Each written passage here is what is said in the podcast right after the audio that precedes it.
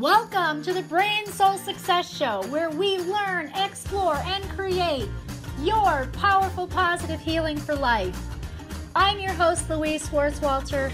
I'm the creator of a five part mind body soul methodology that clears the subconscious blocks to success.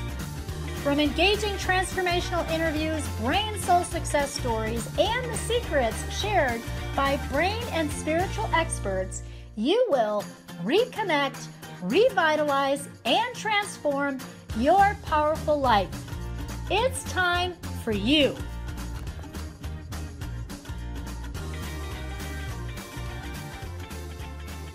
All right, welcome back, everyone, to the Brain Soul Success Show.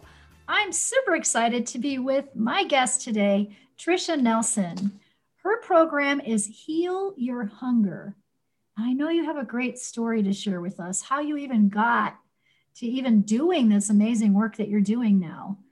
Right? Yeah. Yeah, it's my my mess is my message. so your mess is your message. I love that. I love that. So um, I'll briefly introduce you and then let you kind of take it away. I know we'll go through okay. some questions today and really help our audience understand, you know, what's behind Heal Your Hunger and more about emotional eating. Great. Yeah. Wow. And talk about the timing of this. it's perfect. Yes. It's absolutely perfect. But I know that you lost 50 pounds by identifying, right, and healing those underlying causes of your own emotional eating. But you spent 30 years, so you've got a lot of years in this, yes. researching those hidden causes of that addictive personality. You're emotional eating expert. You're the number one best-selling um, author of a book called Heal Your Hunger: Seven Simple Steps to End Emotional Eating Now. And you certify health coaches so that they can get better results and referrals. So you really took it a step further, didn't you, Tricia? Well, I have an amazing system that you know is is so useful, and it's and it really nails it. So I just want you know I I, I can only do so much myself, so I want to share it with you know coaches out there who are working with people who struggle with food and weight, so we can really have more people get the healing benefit. Yeah, that's beautiful. Absolutely. So I know you're helping so many other people by by spreading that message through your own coaches, right? Yeah. And you host your own show too, the Heal Your Hunger show. Um, and you're a, a, speaker, you know, an author. You've been featured on several TV shows, NBC, CBS, KTLA, Fox, and Discovery Health. So what a pleasure to have you here today. Thank you. Thanks so much. Thank you for having me. It's really pleasure for me as well yeah this is awesome. You know so what was that you know journey into emotional eating that led you to even start heal your hunger? Yeah heal your hunger is driven absolutely driven. It's my mission and it's driven by the pain that i personally felt from being an emotional eater which i didn't know i was you know and um and but really just it, it, that wasn't the painful part. The painful part was the weight, you know, having weight on my body that I couldn't release no matter what I tried. So I'm one of these people that, you know, really from early age, um, I was obsessed with food. So I love to eat. I love to cook. I love to serve food to others, go out to restaurants. It was you know, I was one of these foodies. So for a mm-hmm. long time, I thought that was the beginning and end of it. I just like food. But the problem was I did have this weight issue and I had this roll in my tummy that I would scrunch up between my hands and and thank God it's like if only I could get this roll off my stomach, you know, and I and I I actually had this thought um, at one point where you know how you uh, can slice fat off the side of a steak, you yes. know, like that rim of fat. And I thought, well, this is just fat. Why can't I just slice it off?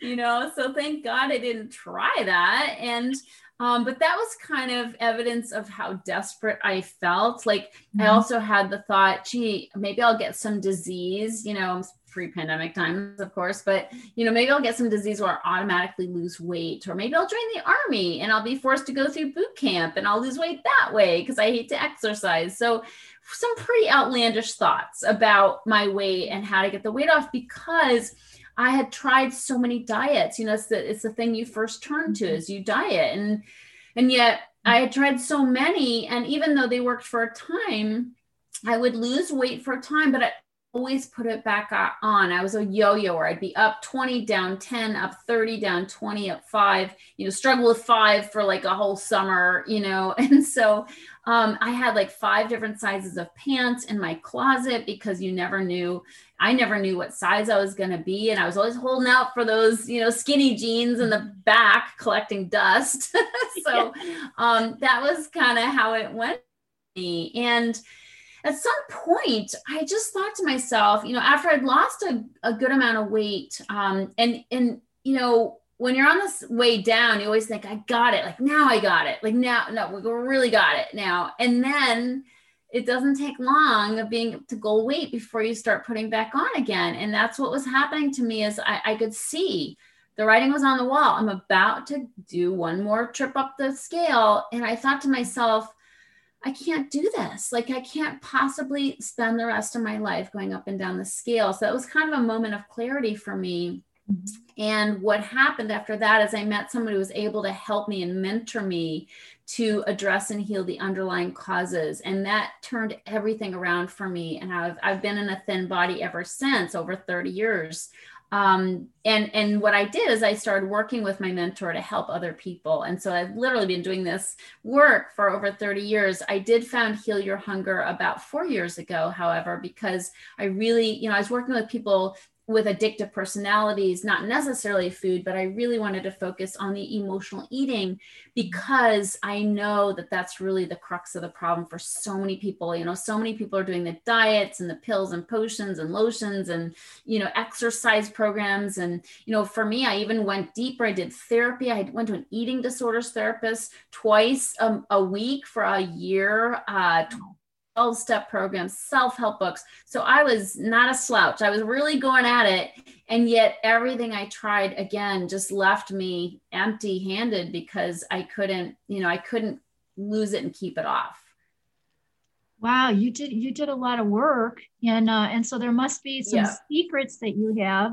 You know, when I think about addictions and be a food addict, what are some of those symptoms, or maybe what are the things people can like even within looking within themselves would be like a sign that they're going in that direction that they do have this addiction personality and yeah. it's related to food.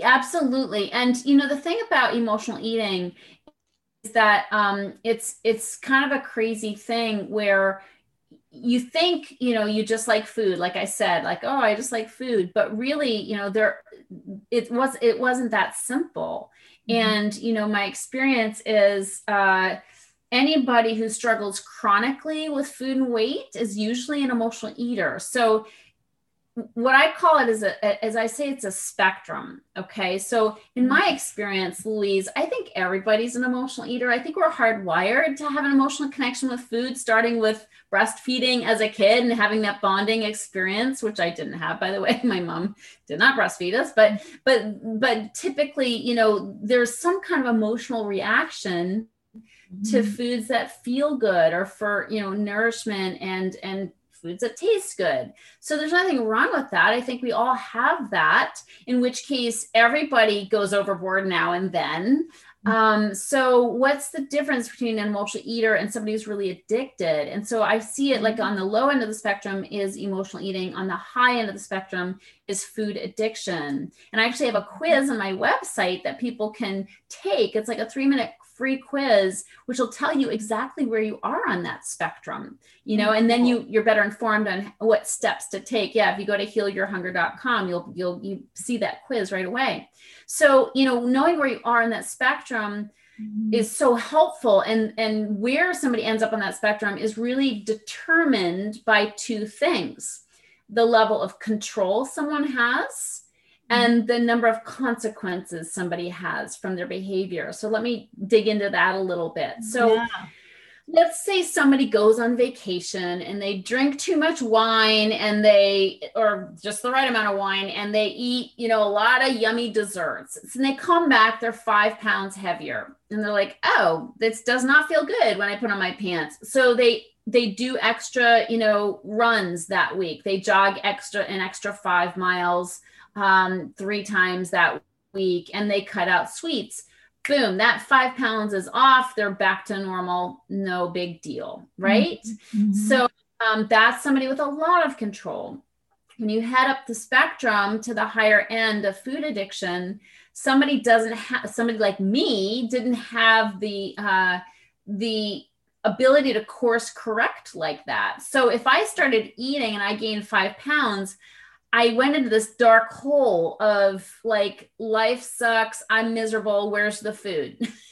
so I eat more. You know, I eat more mm-hmm. to to run from the pain of what I just ate or the weight I get just gained. You know, and which makes no sense, right? But that's that's more of the emotional eater's psyche and mentality where we just go into this dark rabbit hole, you know, of eating and binging and you know just overdoing it and then trying to cover up the fat in our bodies with yoga black yoga pants and you know and and it could be months before we pull out of the fog you know that's somebody on the high end. That's food addiction. So that's addiction. somebody with not very much control. Once they start it's mm-hmm. hard to pull back. So me once i start okay uh, give me one hershey's kiss and i'm eating the whole bag you know? So i don't have control. like it, yeah. yeah. so so that's somebody doesn't have any control. It can't course correct can't just like you know oops i'm going to take these pounds off by some extra exercise. So so that's what i mean by the difference on the spectrum of, of control. Now mm-hmm. let's talk about the difference of consequences. The person who gains five pounds and their jeans are a little tight is far different than the person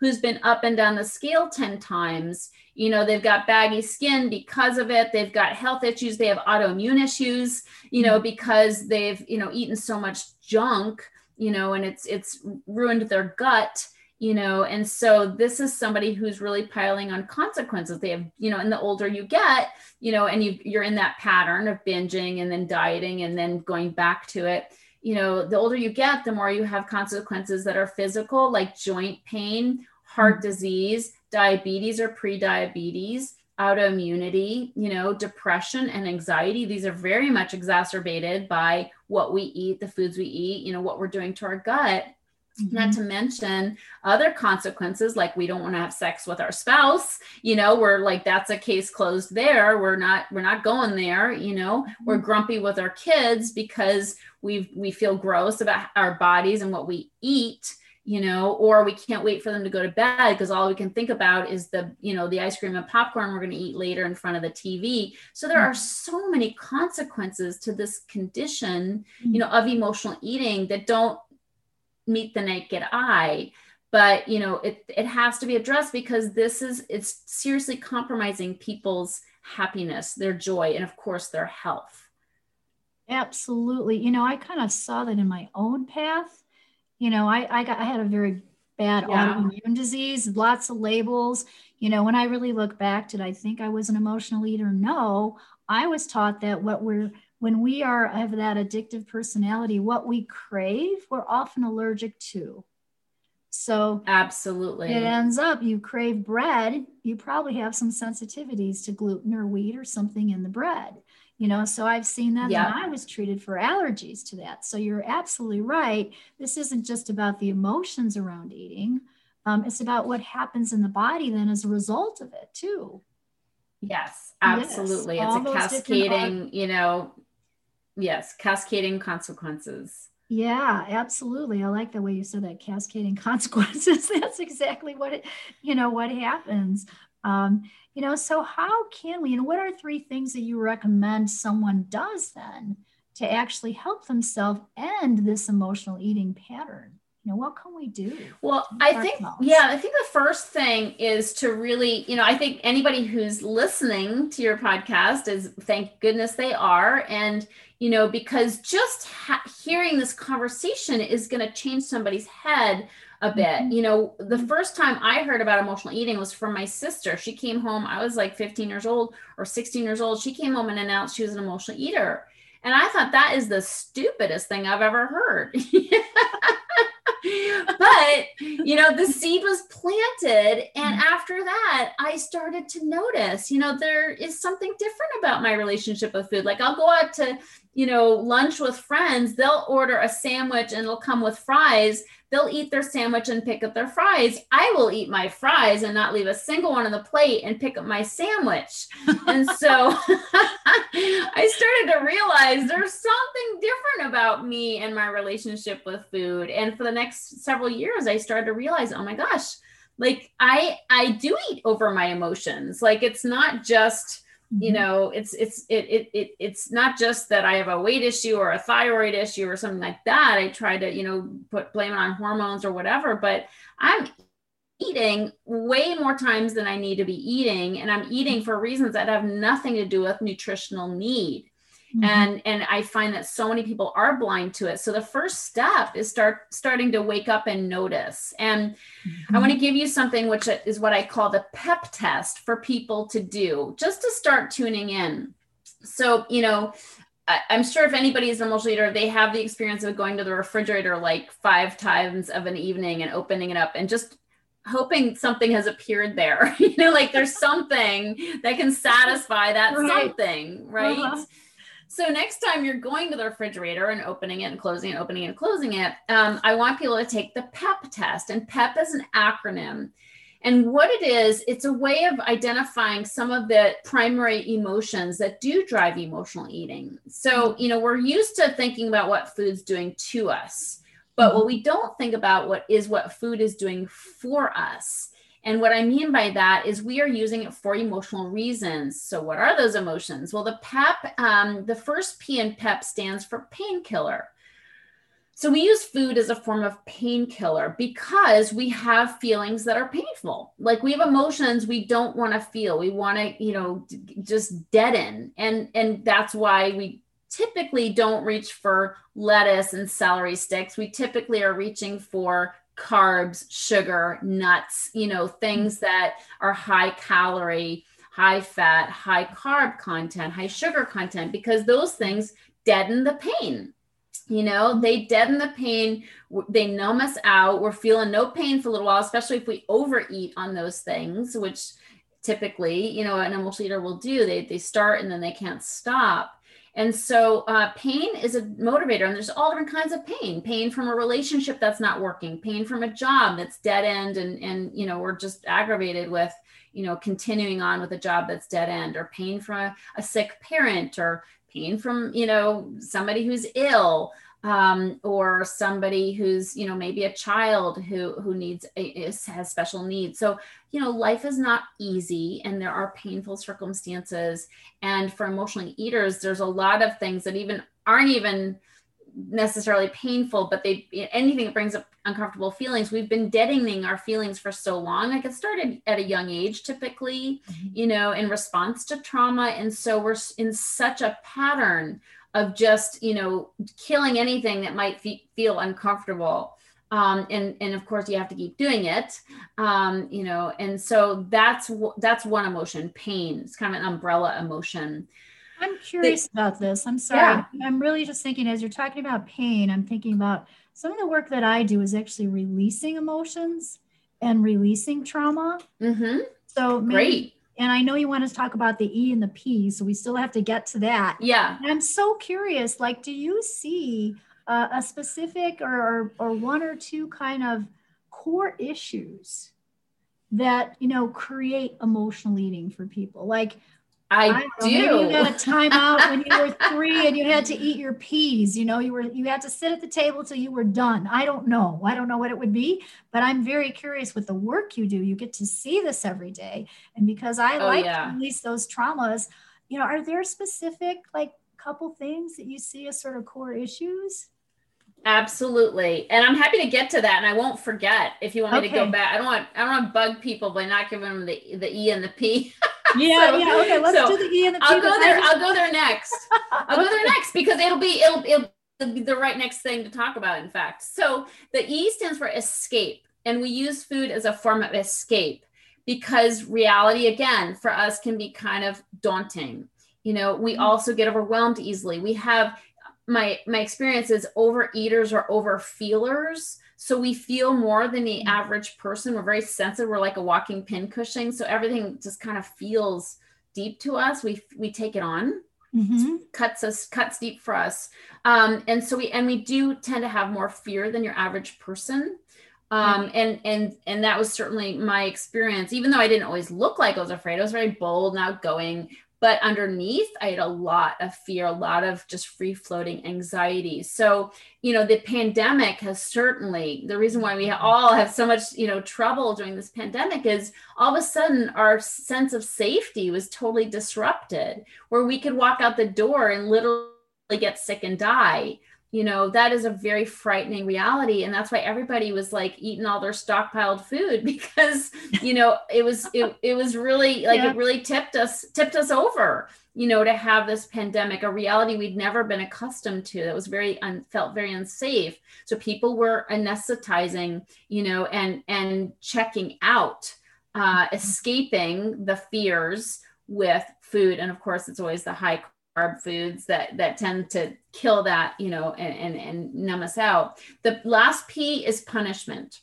And this mm-hmm. stands for you know and this is kind of counterintuitive because we think of food as a reward right? Like oh you know i've worked hard i'm gonna get my favorite cake and ice cream and sit in front of the tv but if you think about, you know, it, it, for those who tend to go overboard, like it's not one piece of cake, it ends up in two or three or four pieces of cake, you know, and the whole pint of ice cream. And then you get all some salty with your sweets, you get some chips, you know. So before you before you know it, you've overeaten, you feel gross, right? And the next day your pants are tight, you're feeling bloated, and you don't want to see your friends, you know, or you don't want to turn your video on on Zoom because of the bloat. And so that's really, you know, it begs the question like, I did that to myself. Why did I do that? Like, what's going on there that I would punish mm-hmm. myself with food? And, and for a lot of people, food is a form of self punishment, a very abusive relationship.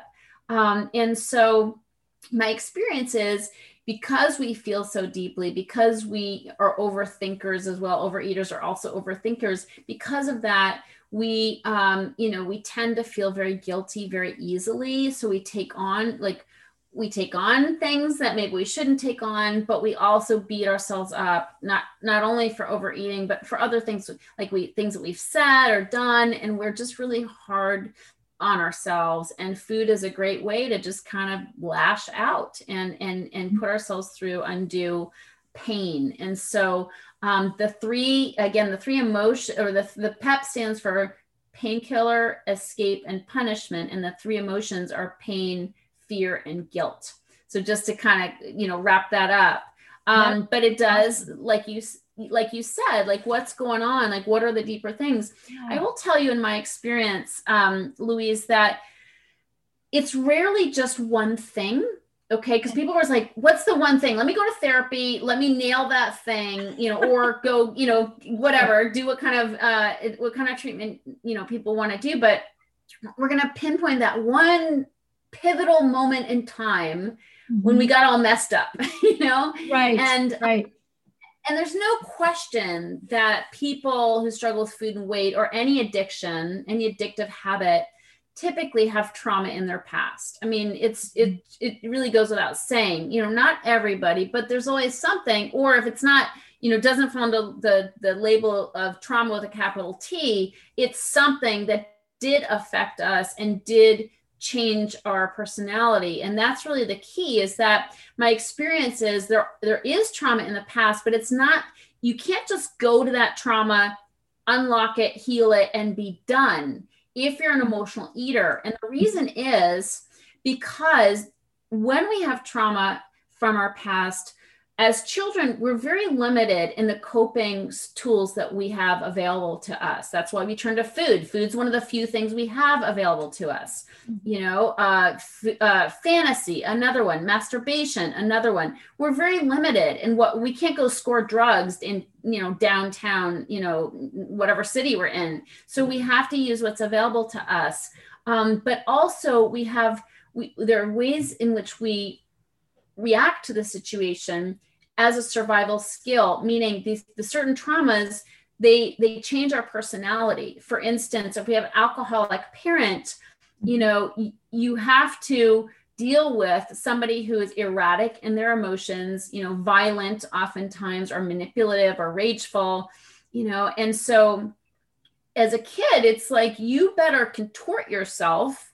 You better become, you know, that chameleon to to deal with that so that you can try to mitigate your parents' rage or your parents' drinking or your parents blacking out, you know. And so we have these personality traits that develop as children, but the problem is they they're as children, they're survival skills mm-hmm. but as adults when we carry them into our adulthood they become you know dysfunctional ways of being so i bring this up because because in my work I show people, I have something called the anatomy of the emotional eater, which is 24 personality traits that make up the emotional eater's personality. And these are the traits time and time again mm-hmm. that I see, not all 24, like I, my, my clients kind of pick the ones that they most relate to, but usually it's, it's probably close to, you know, at least 15 to 20. Um, so I'm going to give you the top trait. Um, and that is people pleasing. So I've never met an emotional eater who wasn't a people pleaser and I was like the worst offender. And so bringing it back to the trauma, you know, when you have mental illness, when you have addiction in your family as a child, again, you you better be a good people pleaser because you you're going to try to keep mom from raging or dad from hitting or or whatever. Mm-hmm. And so you learn to please very quickly but as an adult so it's a survival skill. Like thank god we have that ability you know to contort ourselves to be you know a chameleon. But as an adult it's a very dysfunctional way of being because as people pleasers what happened is and, and and the reason why i'm talking about it is very related to food even though it doesn't seem like it is as i teach my clients you know to really watch for this trait because the pattern is we, because we didn't get a strong sense of ourself as a kid because of the trauma right mm-hmm. if we didn't mm-hmm. if our parents didn't have it and couldn't give it to us we didn't get it you know and so we're, we're dealing with this deficit of a strong sense of self and so we're out there trying to please people hoping that we'll get you know again we'll get filled up we'll get validated sure. we'll get that sense of self right so we're always right. saying i'll do the extra project or i'll you know give it to me i'll do it or i'll you know i'll host the party or i'll do my kids homework and make sure they get an a you know we're always doing things that really aren't ours to do but we're taking it on in hopes of getting those atta girls, right? At, or atta boys, like, oh, so, so good, so accommodating, always mm-hmm. pitching in to help. Like, we love hearing that. It's like, oh, it feels so good, you know. But the thing is, it comes with a price, right? So when, yes. so when we're like running around trying to please people, we're exhausting our adrenals. We're, we're like knocking ourselves out. We're not getting enough sleep. And on top of it, we're kind of pissed off because nobody's ever as pleased as we plan on their be- them being. We might mm-hmm. get a oh, thank you. And they were like, thank you. Like, do you know, do you know what I just did for you? and so it's like the it's the perfect storm between the exhaustion, you know, and the resentment, you know, and feeling very unfulfilled in the end. That together is the perfect storm for what I call the uh, going home and having the I deserve it binge. Like, screw them. They're not going to recognize me. I'll at least reward myself. Yes, and that's, that's right. Yes. And that's how, and, and so what I really teach people is that it's really not an eating problem as much as a living problem. And this is mm-hmm. why 98% of diets don't fail. I mean, 98% uh, of diets fail which is literally the statistic 98% of all diets fail. Wow that's the that's the, Isn't that crazy? really the number? That's amazing. Yeah and we're talking billions of dollars every year spent on yeah. diets but it falls short because people are just addressing the eating like give me the diet give me what to eat give me the measuring cup and scale you know but they're not addressing their living and how they're living. If somebody doesn't address the people pleasing you know, and going all out trying to get people to like them, they're going to be constantly stressed out, you know, burned out and using food as a supplement for energy. And so we really have to do, you know, that's what we have to do. And I, I bring all this up because it's so related to our trauma as a kid. But do you see how it's not like, the, it's not it's so much as the trauma like the instant that you got messed up because uh, on account of that instant it spawns all these other traits that are just our coping tools that we bring into our adulthood those have to it's a web it's a really a web of living mm-hmm. you know uh, ways of being that we have to address for long-term success in weight loss hands down yeah that makes so much sense as you describe that because because the work that i do does release trauma and it mm-hmm. releases that at a brain soul level and i often see the patterns and so you know it's not one thing but like it feels like to me it's more like a onion skin of trauma peeling and yes, it's you so growing into yourself because if you felt invalidated somewhere and we all have that whether you have a food addiction or another addiction or no addiction but we all have been invalidated right. even if it was your third grade teacher who just looked at you wrong you know so we yes. all have had some kind of trauma with that and and the journey of healing food issues it sounds like oh, i love how you put together that pep so the pain the escape the punishment and the emotions that come with that you know we yeah. have we have to heal you it's an yes. inner journey of finding your your truth of who you are and yes. validating yourself because maybe you didn't get it as a kid totally and there's other things like um not ex- like emotional eaters rarely express their true feelings because again it go, that goes back to peace, people pleasing also but in order mm-hmm. to have success in weight loss we have to start speaking up because i always say say it or stuff it like it's one or the other you sure. know and so and so people have to learn how to speak up. So i teach people how to do that because people don't even know. They don't even know how to open their mouth and say what they really feel because there's so much noise in their head like oh, i can't do that. What do people think? or i'll be judged or i'll be rejected or it means i'm a bad person. And so it's like we have to kind of mm-hmm. relearn how or learn for the first time how to live more authentically in our lives and then it totally plays out in the way we eat it makes so much sense it is a circle though isn't it yeah. It's like you've got to work with, well, you have to work with the whole person. It's those emotions and it's helping them get that journey back to to who they are.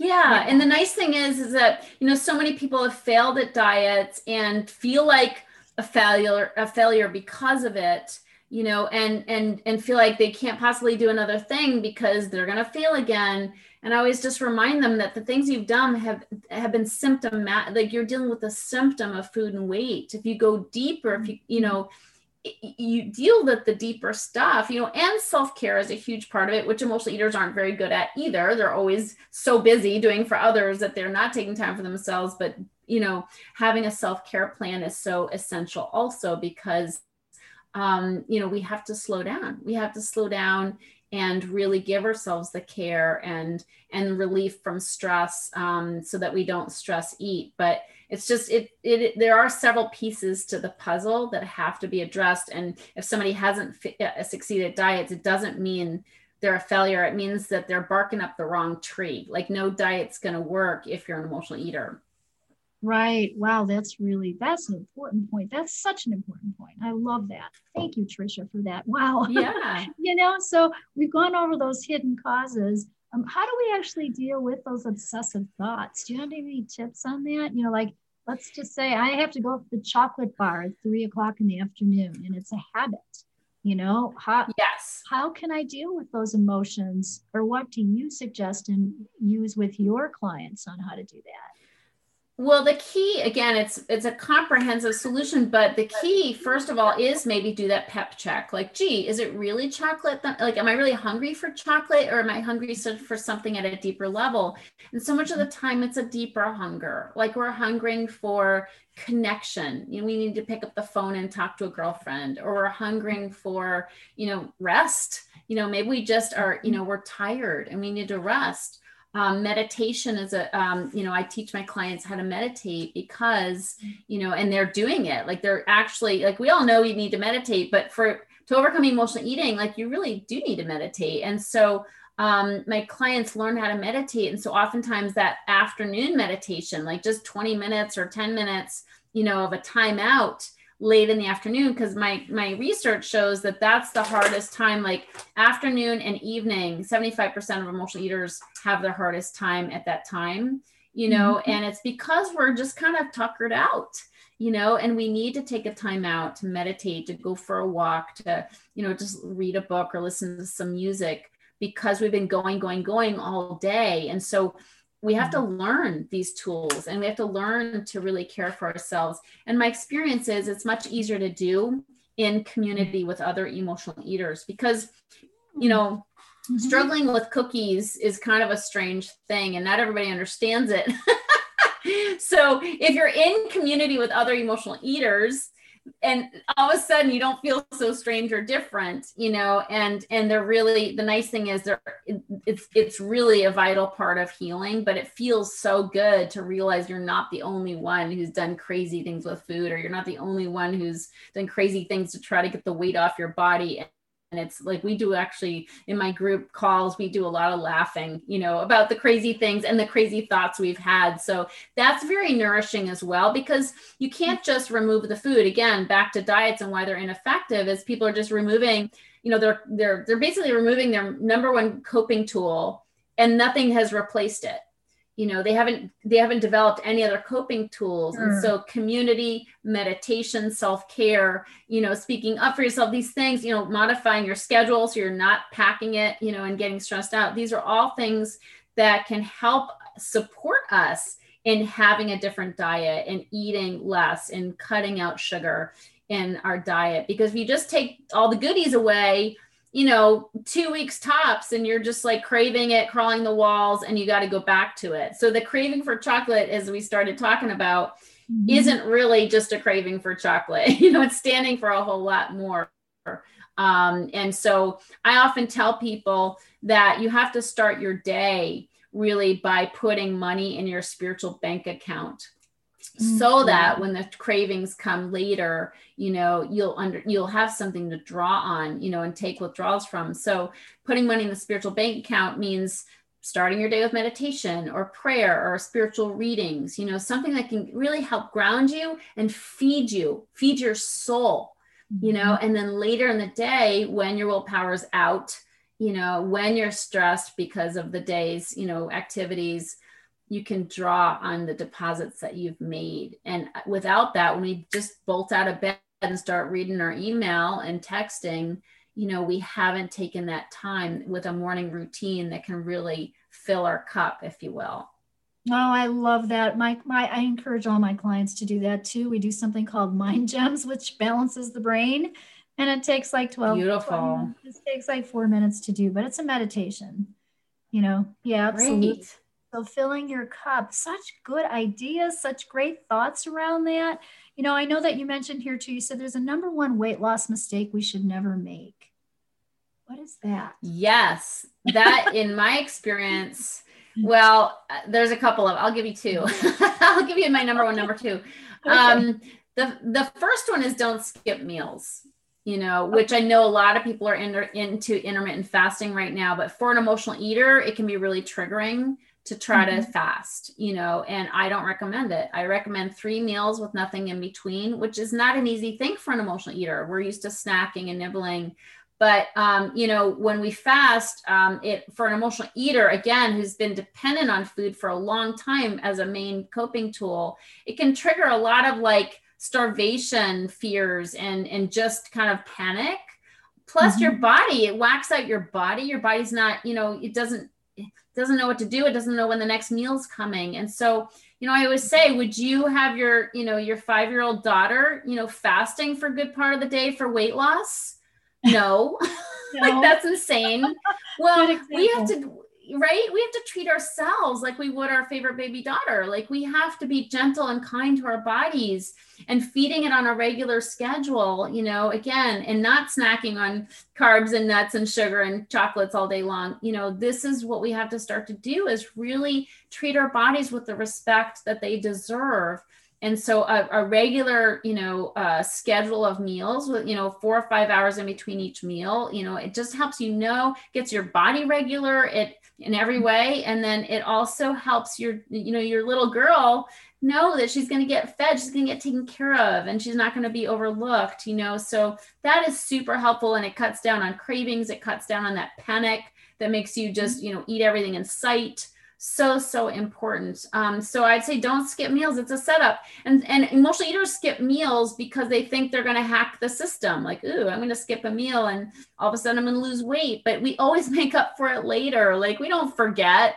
We don't forget the meal we skipped you know and we make up for it. So it's it's it's a it's it's a you know it doesn't work. And the other thing i'd say is put the scale away. Stop making it about the weight. You know make it mm-hmm. about self-care. Make it about like loving yourself and and parenting yourself properly you know and the weight will come off. It's just so so important to stop like you know really worshiping the scale because if you give the scale the power to make you feel good guess what? You also give it the power to make you feel bad so it's a setup for emotional eaters. When there's it, when the number says something you like, you're like, wahoo, I've got some wiggle room. I'm gonna have that chocolate cake afterwards. After all, you know. And if it tells you something you don't like, you're like, screw it. All that exercise hasn't paid off. I'm gonna eat. You know, and so it's just it's a head game. It's just a head game. So I just recommend people, you know, maybe once a month weigh yourself, but just stop, you know, giving the, the scale that much power. That's such good advice. And, and it goes right back to that guilt, right? What you talked about earlier, that the P in PEP punishment, you know, creates that guilt. And so seeing the scale and whatever the number is, is going to create that create that guilt. And that's, you know, that's not a healthy emotion. It's about loving yourself. Absolutely. Yeah, yeah that's great. And I love the three meals a day too. Thank you for that tip.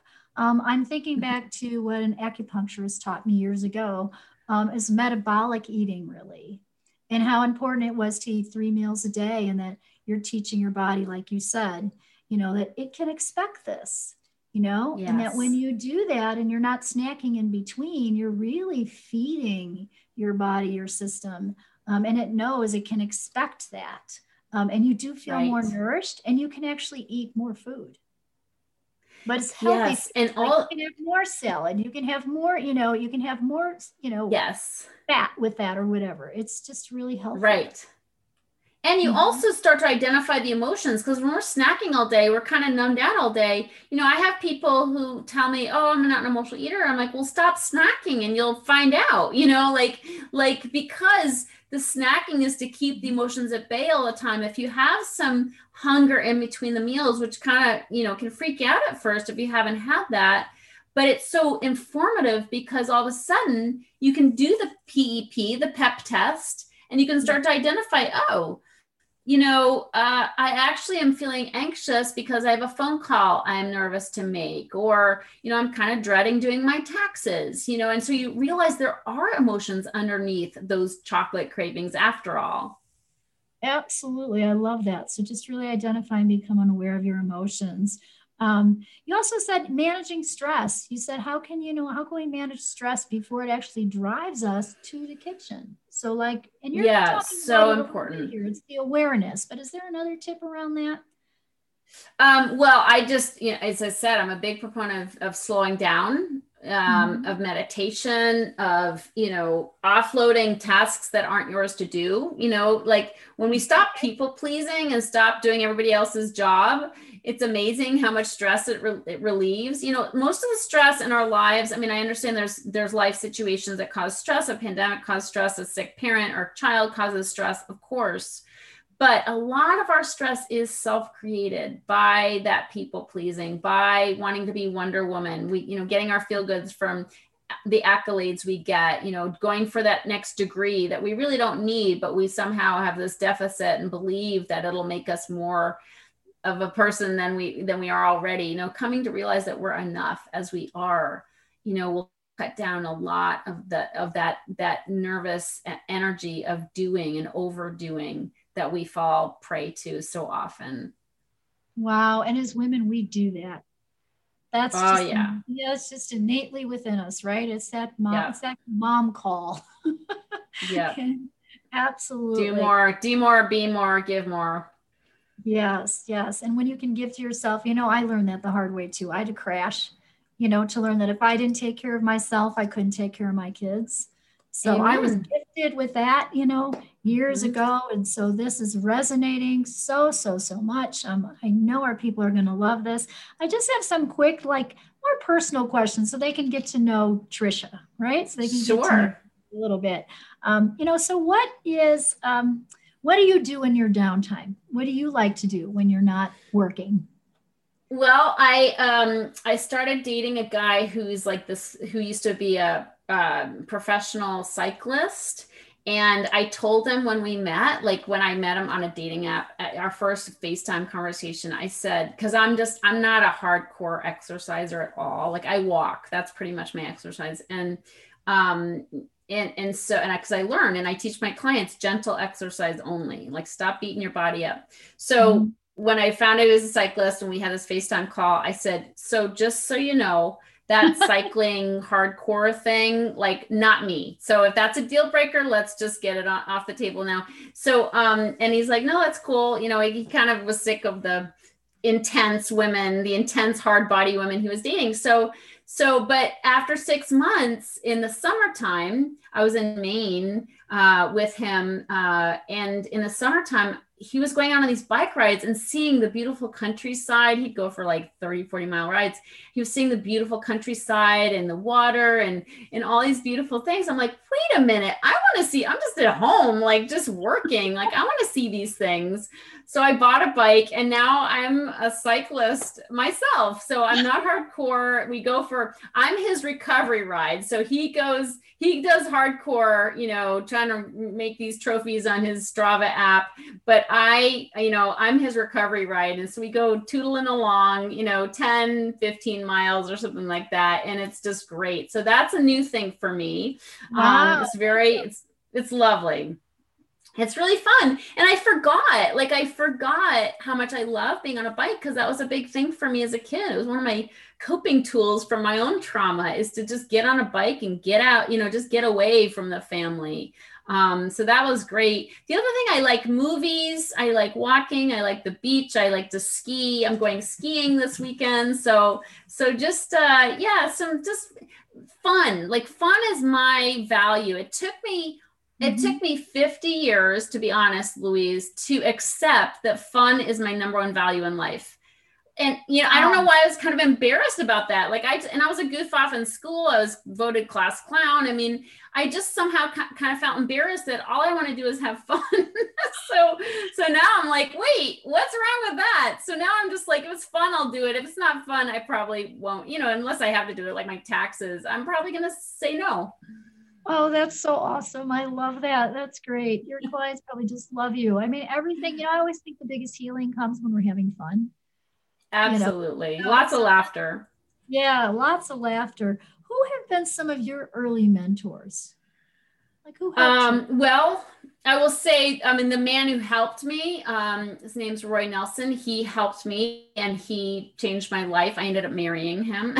so, um, but he, I learned, I, I, and now I'm divorced, but, um, but note to self, don't marry your mentor. But, um, but anyway, I, you know, I learned so much from him and I quote him every day, you know, um, in my work, cause I learned so much and, and he taught me so much. I'm very indebted to him. Um, but other people like um, i think just women who have just sort of lived by their own rules you know? I mean people who have just really become their authentic selves and nobody like any not big name people. I just look for friends and people who i just see uh, especially now that i am in my 50s i just i'm really inspired by people who just follow their truth. And that's really what i'm seeking to do and teaching my clients to do is really mm-hmm. you know stop trying to be somebody you're not you know really follow who you are because who you are is enough. And for so many years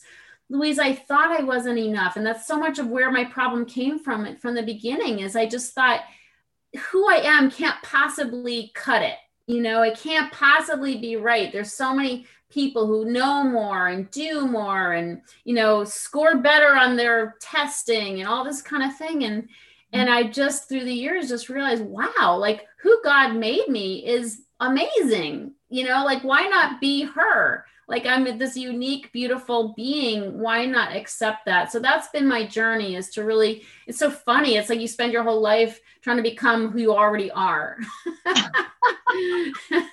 So anybody who does that inspires the hell out of me I, I love it. That's great, Tricia. I know I've been on the same journey and said the same exact thing to myself. You know, why does it take us so long just to appreciate who who we really are. it. You know, we we, we, know.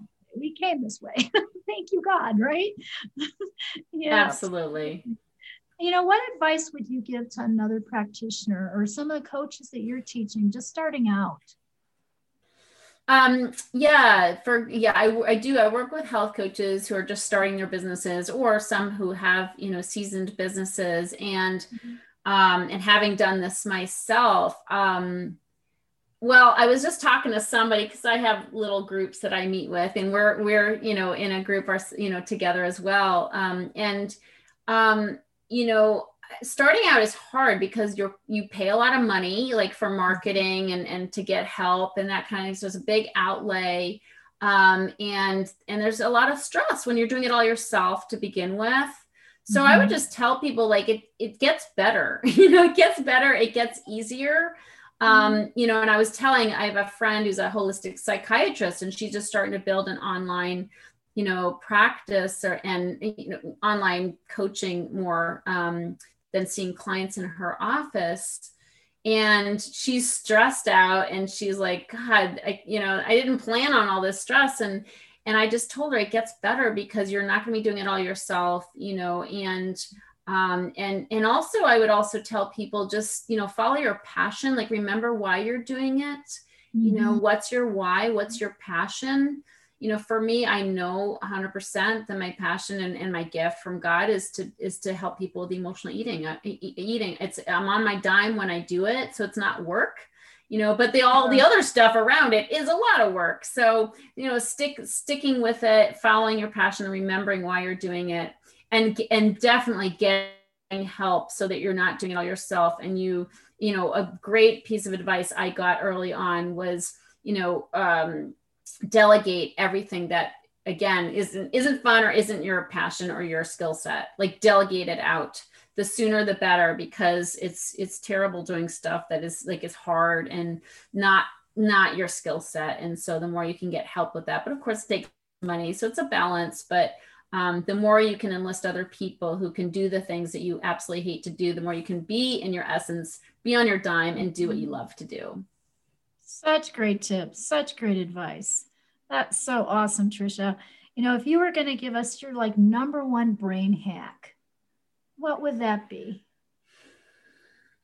um i'd say be you be unapologetically you Beautiful. Wow.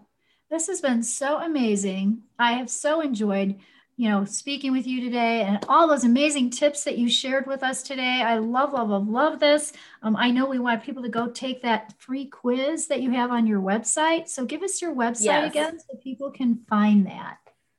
it's healyourhunger.com h-e-a-l healyourhunger.com and it'll pop up and it'll take three minutes and then you'll get your personalized score and can go from there Oh, I love that. That's great. So you definitely want to hop over there and take that quiz um, so you can find out your score and if you're an emotional eater and definitely you know listen again to this uh, to this podcast so that you can catch all those amazing tips that uh, Tricia shared with us today. Just amazing information and tips on what we need to do. Yeah you're- also for people who are listeners my book is on audible now. Um, if people are audible you know list book listeners it's heal it's called heal your hunger seven simple steps to end emotional eating now. And of course it's in you know book book form on amazon as well. But for those who like to listen to books i just spent this last summer in between my bike rides i spent time uh, recording the book oh, good. Oh, so is it your voice on the book too? yes so great. Oh, that's Yeah. so great. That's so awesome. Well, definitely hop over, get that quiz, and get Tricia's book, and um, and learn how you can end this cycle for yourself. You know, and move forward in 2021 in a big, big way. Again, I thank you for being here today. Thank you so much. Thank you so much for having me. It's been fun